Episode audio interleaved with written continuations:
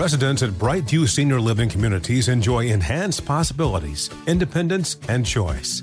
Brightview Dulles Corner in Herndon and Brightview, Great Falls offer vibrant senior independent living, assisted living, and memory care services through various daily programs and cultural events. Chef prepared meals, safety and security, transportation, resort style amenities, and high quality care. Everything you need is here. Discover more at brightviewseniorliving.com. Equal housing opportunity. You don't put those inside of you, do you? This is a show about women. I mean, you do? Yes. Finally, a show about women that isn't just a thinly veiled aspirational nightmare. It's not hosted, not narrated. We're just dropping into a woman's world. I found out when my dad was gay when I was 10. We were in a convertible on the 405 freeway, listening to the B 52s. Looking back, I should have said, This is gay. This is already all gay. Listen to Finally a Show on the iHeartRadio app, Apple Podcasts, or wherever you get your podcasts.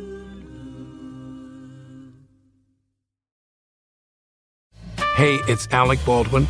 This past season on my podcast, Here's the Thing, I spoke with more actors, musicians, policymakers, and so many other fascinating people, like jazz bassist Christian McBride. Jazz is based on improvisation, but there's very much a form to it.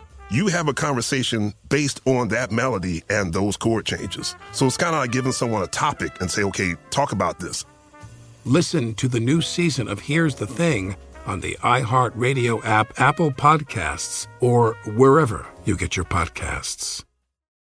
Hey kids, this is Alan Sacks. If your parents are letting you listen to this show, tell them they shouldn't. Listener discretion is advised.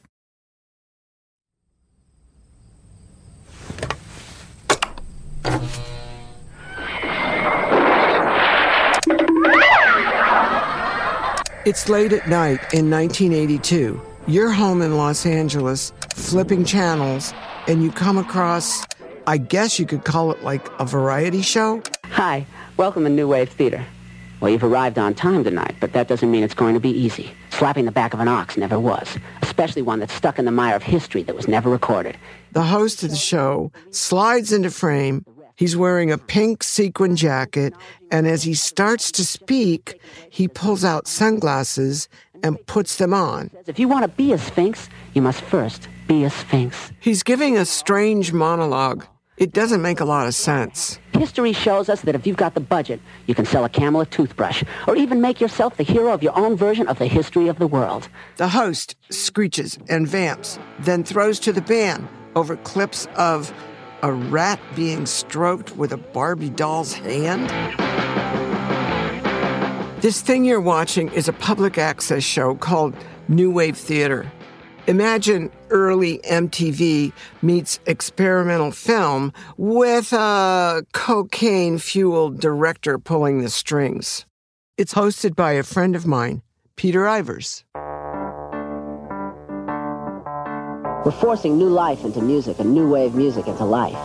New Wave Theater is fast becoming the ultimate underground alternative, and we thank you for your healthy response. It shows real hope for the future. This genre of TV doesn't really exist anymore. Public access was like primitive YouTube. Almost anyone could get a 30 minute slot, usually late at night on local channels. The quality varied quite a bit, but every once in a while, you could find something great. Public access gave us Elvira, Tom Green, and even if you think about it, Wayne's World. Daily reminder Thursday, purchase Feeble Public Access Cable Show and exploit it. Well, I feel sorry for whoever that is. Let's look over here. Wayne's World is a film that I directed, but we'll come back to me later. Anyway, New Wave Theater was a public access show that showcased LA punk bands in all their grungy glory. The unknowns, the streets, circle jerks. One of the five lost tribes of punk, Levi Dexter and the Tribe. Cannibal Party, eat your neighbor. From Phoenix, Arizona, Killer Pussy. Which is why it was surprising to see Peter Ivers as the host in a spiffy pink sequin jacket and showing his three chest hairs. But he's adorable and, and very, very sweet and um, kind of uh, goofy. Definitely not a punk. Didn't have that eat shit attitude. he was a cool dude. Yeah, that was Peter Ivers. Elvira and I make such a perfect couple, we may get married at a red wedding. So we make history. This story is about him. It's about the show he hosted, New Wave Theater, but it's also about LA's underground music scene in the early 80s. It had punks and artists and comedians and TV celebrities all circling around this strange, singular cultural moment. You'd walk into a scuzzy club and see John Belushi talking to Black Flag, or David Lee Roth yucking it up with me, or even Bruce Springsteen over there watching the band on stage. And there were some shady characters too, people you prefer not to meet. Unless, of course, you were looking to get high or get robbed, or both. It was a weird mix of people in a weird city at a weird time. And I was there. So was Peter. He was right in the middle of it all until he was murdered in March of 1983. And I just remember falling to the floor, blood curdling scream. I just, I couldn't stop. Peter Ivers is dead. It was like getting hit with a boom. It's not possible. All of that, wow, we're going to live forever. Anything can happen. All that youthful optimism suddenly went when Peter Ivers was murdered. For the punk scene and for Hollywood, his death was a sobering moment. And it raised a question that 40 years later, we still don't know the answer to. Who killed Peter Ivers? I'm Penelope Spheeris, and this is Peter and the Acid King.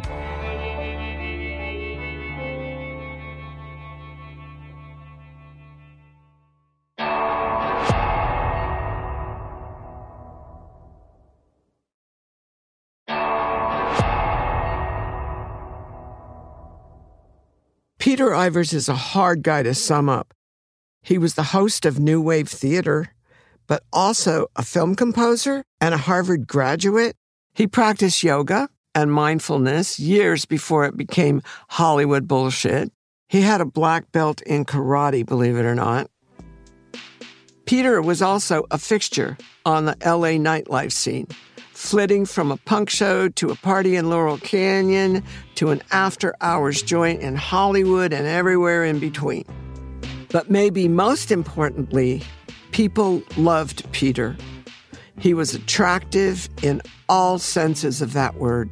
I don't know if I was like physically attracted, but just I found him, his mind and his spirit and his depth. He had a lot going on. Peter was the fulfillment of one of the ideals of that period, which was the Renaissance man. Peter was Mr. Kundalini Yoga sex god. So he had all these women losing their minds over him. He was very comfortable in his own skin and seemed like he really had a vision for things, which could be kind of intense, but then also was just so playful and silly and sort of game to try anything. Just, you know, sort of boundary pushing and fun. That last voice you heard was Violet Ramis. She's the daughter of Anne and Harold Ramis. He directed movies like Caddyshack and Groundhog Day. Harold and Peter were friends, and Harold introduced Anne to Peter. He came over to our house. We were going to do yoga together. All of a sudden, you know, here's this new character teaching me yoga and um, some karate moves, and then asking me if I wanted to sing in his show at the Club Lingerie. Okay, yeah, I'm five years old. I'd love that. Even though Peter was in his 30s, he had this Peter Pan quality to him. He was such a mischievous kind of fellow. And I remember his mother used to always send him bigger shirts than he was. She just thought of him as bigger than he was. when he came into the room, everyone looked, everyone wanted him to notice what they were doing. He was small, but he took up a lot of space. Peter's relationship with the Ramis family shows how unique he was. Harold liked Peter's counterculture cred Anne liked Peter's softer spiritual side. And Violet liked having a friend who treated her like a person, not just a little kid. He played the harmonica for Violet, and she was spellbound, you know, because it was something that, that she could do. We got a little harmonica for her that she would wear on a chain, and she would play it all the time. So I, I liked that. I thought it would be a, a good way for her to be able to express herself. The point is, Peter met you where you were. He came to your window and whisked you away to a land of fun and excitement. That way of being in the world attracted many people, and I was one of those people. So, you may ask yourself, who is this bitch? Ron, can you show us where you live, please? You mean like specifically like where I sleep? Yeah. I'm Penelope Spheeris, and I'm a filmmaker. That clip is of me 40 some years ago interviewing Black Flag at a vacant church they lived in. It's a three room. It's not, it's not exactly what you would call a penthouse or anything like that, but this is my. This is where all the action goes on, right? It's definitely not a penthouse. Ron Ron lifts a curtain in front of a tiny hole in the wall, like where Harry Potter sleeps, but with graffiti, empty 40s, and some girl's raggedy fishnets. Is that a bed? Okay, let's see. Is that a bed? Bravo, is. How much does it cost? Uh, sixteen dollars a month. How much do you make per month when you when you uh, as, as a performer? Uh, pretty much nothing. Negative. That clip's from my documentary about LA punk, The Decline of Western Civilization. I shot the decline back in 1979 and 80, before New Wave Theater even existed. And later, I sold out and directed some Hollywood movies like Wayne's World. It's like people only do things because they get paid. And that's just really sad.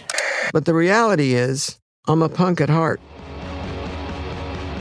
There was a specific moment in my music video career because I had a music video company in Los Angeles called uh, Rock and Reel, and I was putting some equipment back in the equipment house and standing at the counter, and this dude next to me says, "Have you ever heard of the Sex Pistols?" And I said, "No," and he goes, "Listen to the Sex Pistols." So I did. And it was really a life changing moment for me. I think what made me fall in love with punk rock, if you can do that, is I totally related to the people that were in the scene because they were a bunch of rejects. I always felt like I was a reject too, you know? I had a really difficult upbringing and you know, four kids uh, living in a trailer with a drunk mom and dad, and everybody's bloody every week. That's why being in a mosh pit didn't bother me, you know, because I mean, shit, I was like moshing every week in my family home, you know, and that's what made me get on the on the punk rock trail. These stray dogs banded together and loved each other in a way that they didn't have that kind of love in their own families, and so they formed new families. These people are very honest and giving. They're good people, but not the posers. You know, the posers can kiss my ass. Peter Ivers wasn't a punk, and he wasn't a poser either. He was something else. As for New Wave Theater, it always rubbed me the wrong way. Yeah, it showcased punk bands, but at its core, I thought it was total jive. Part of the problem was right there in its name New Wave.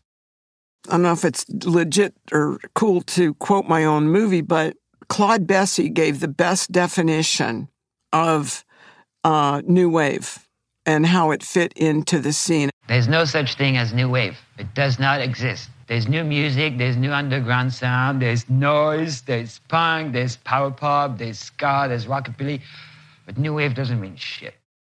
The tension between punk and so called new wave made new wave theater an uncomfortable thing to watch. Why are people so afraid today? What do you think is the ultimate reason? Watch the film. You don't want to give me uh, clear answers to a question about how to change things? I haven't slept. Still, the show attracted attention. So much so that it got picked up by a real TV company, the USA Network. By 1983, it was becoming Peter Iver's claim to fame. And then it all went to hell.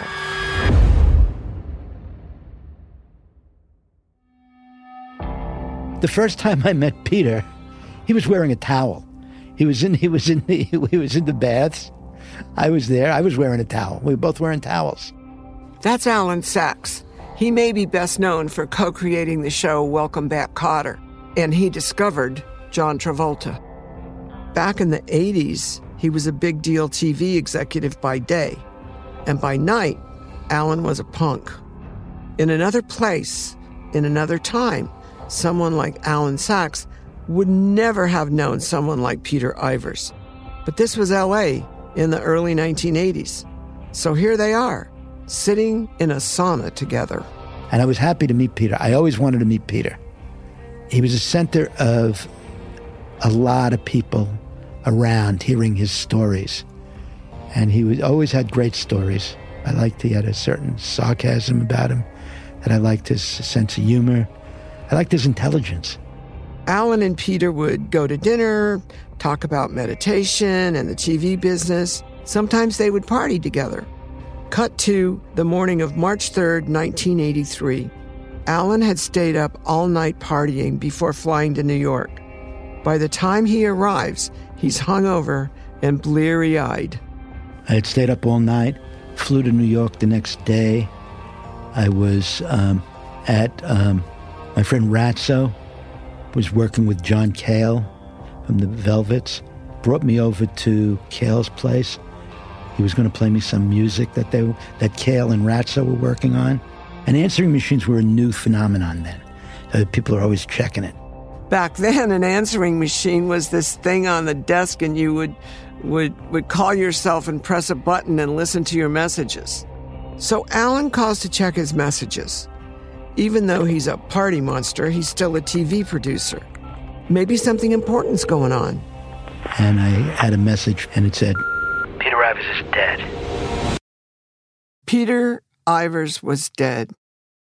Not just dead, murdered, which was crazy because Alan, Alan had just seen Peter alive at the spot Alan had been partying at, the spot they all partied at. I had literally just seen Peter before I got on the plane. We had been hanging out at, at the cave, and he got into his little sports car, which I believe was a Fiat, little beaten up, and he drove off, and I never saw him again. That was March 2nd, 1983. 40 years ago. 40 years. Wow. The next morning, March 3rd, he was found by his neighbor, Jim Tucker. He walked into Peter's room, and Peter was lying there in bed, covered with a bloody blanket. And when Jim got closer, he could see that Peter's head had been bashed in. And this news is shocking and sad, of course. But it's also frightening because now there's a murderer among us. And that was really scary because I was going to be going back. I didn't want to come back to LA. I didn't want to be back back in that scene if there's a murderer walking around. The news of Peter's death spread fast. The punks, the artists, the film people, everyone was talking. I honestly don't remember how I heard it. I mean, but word went around really super fast. Everybody knew like right away. We were at Al's bar, we were in the little coffee shops at the Atomic Cafe, and suddenly it was like, Did you hear Peter Ivers got murdered? He told me that Peter died. She said, Peter's been murdered. This isn't some kind of joke, right? I'll never forget it. We had already had a couple people die of drugs, but to be murdered, it was like, holy fuck. People started showing up at Peter's loft to see if the rumors were true, to see if he was really dead. This was before the cops even got there. I don't know if they had been called and just were slow getting to the scene or what, but by the time the cops did actually arrive, the loft was full of people. It looked like a cocktail party. Peter's friends, some people, maybe even just random people who wanted to see what all the excitement was about. I mean, people like Harold Ramis, the guy who wrote Animal House. He ended up there. It was a total madhouse. People walking everywhere, running off with Peter's stuff, which is not great if you were a detective and were trying to preserve evidence.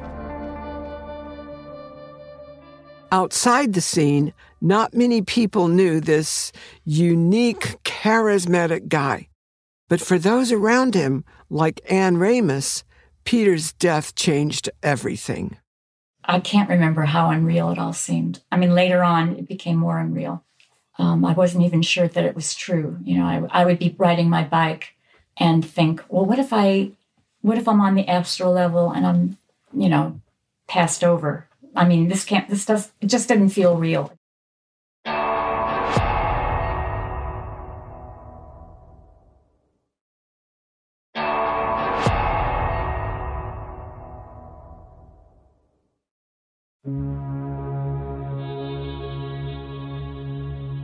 You know, I have this concept that maybe certain people are just too good to be on the face of this earth.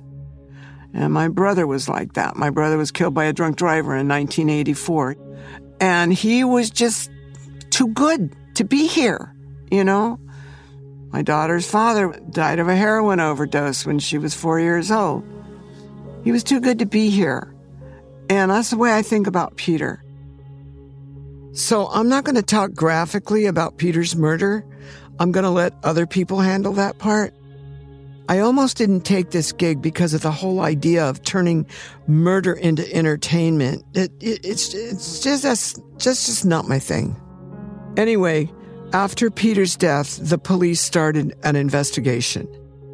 But 40 years later, no one's been charged or even arrested.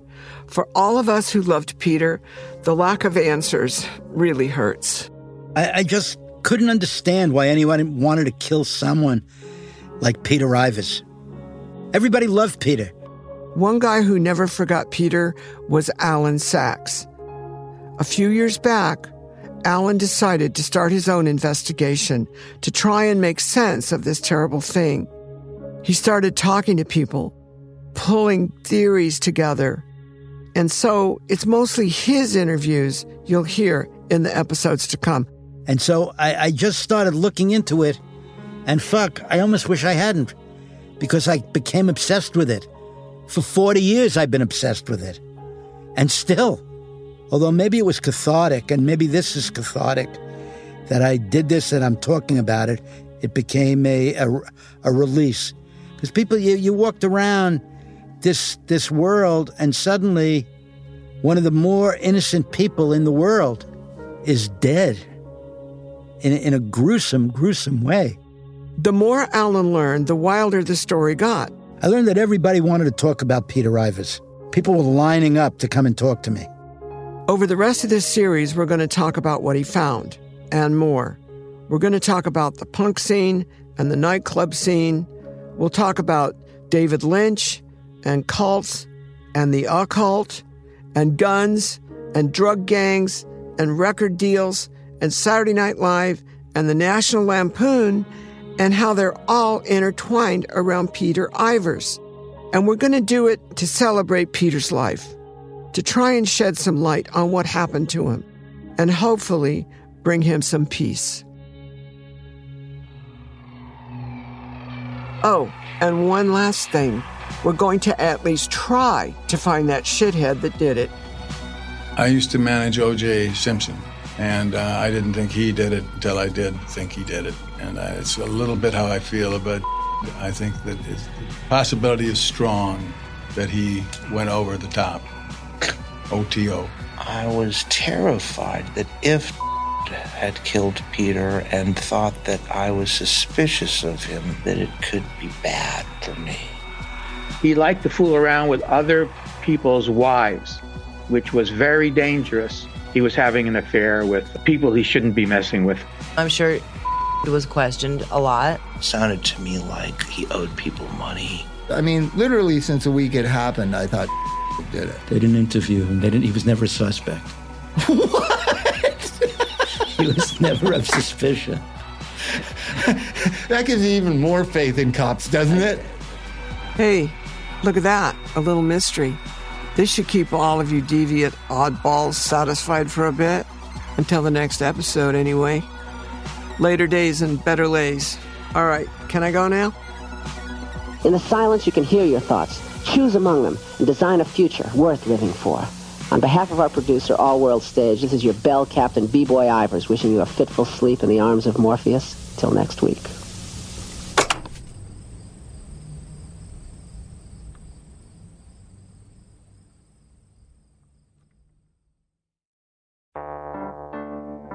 Peter and the Acid King is based on interviews recorded and researched by Alan Sacks. It's produced by Imagine Audio, Alan Sacks Productions, and Awfully Nice for iHeartMedia. I'm your host, Penelope Spheeris. The series is written by Caitlin Fontana. Peter and the Acid King is produced by Amber Von Schassen. The senior producer is Caitlin Fontana, and the supervising producer is John Asante. Our project manager is Katie Hodges. Our executive producers are Ron Howard, Brian Grazer, Alan Sacks, Cara Welker, Nathan Clokey, Jesse Burton, and Katie Hodges.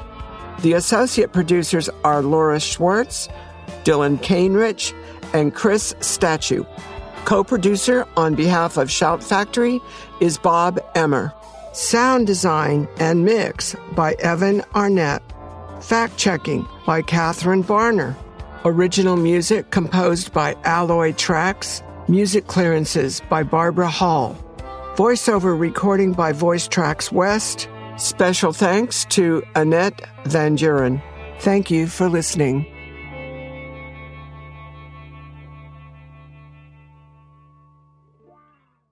Infiniti presents a new chapter in luxury, the premiere of the all new 2025 Infiniti QX80, live March 20th from the edge at Hudson Yards in New York City, featuring a performance by Jon Batiste. The all new 2025 Infiniti QX80 is an SUV designed to help every passenger feel just right. Be the first to see it March 20th at 7 p.m. Eastern, only on iHeartRadio's YouTube channel. Save the date at new-QX80.com. Don't miss it. 2025 QX80 coming this summer. Residents at Brightview Senior Living Communities enjoy enhanced possibilities, independence, and choice. Brightview Dulles Corner in Herndon and Brightview, Great Falls, offer vibrant senior independent living, assisted living, and memory care services through various daily programs and cultural events. Chef prepared meals, safety and security, transportation, resort style amenities, and high quality care. Everything you need is here.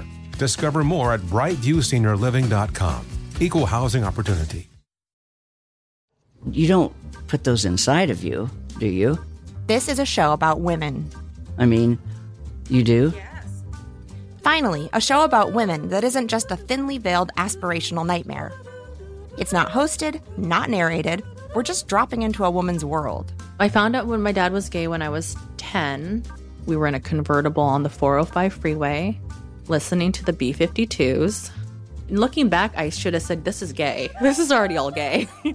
Listen to Finally a Show on the iHeartRadio app, Apple Podcasts, or wherever you get your podcasts.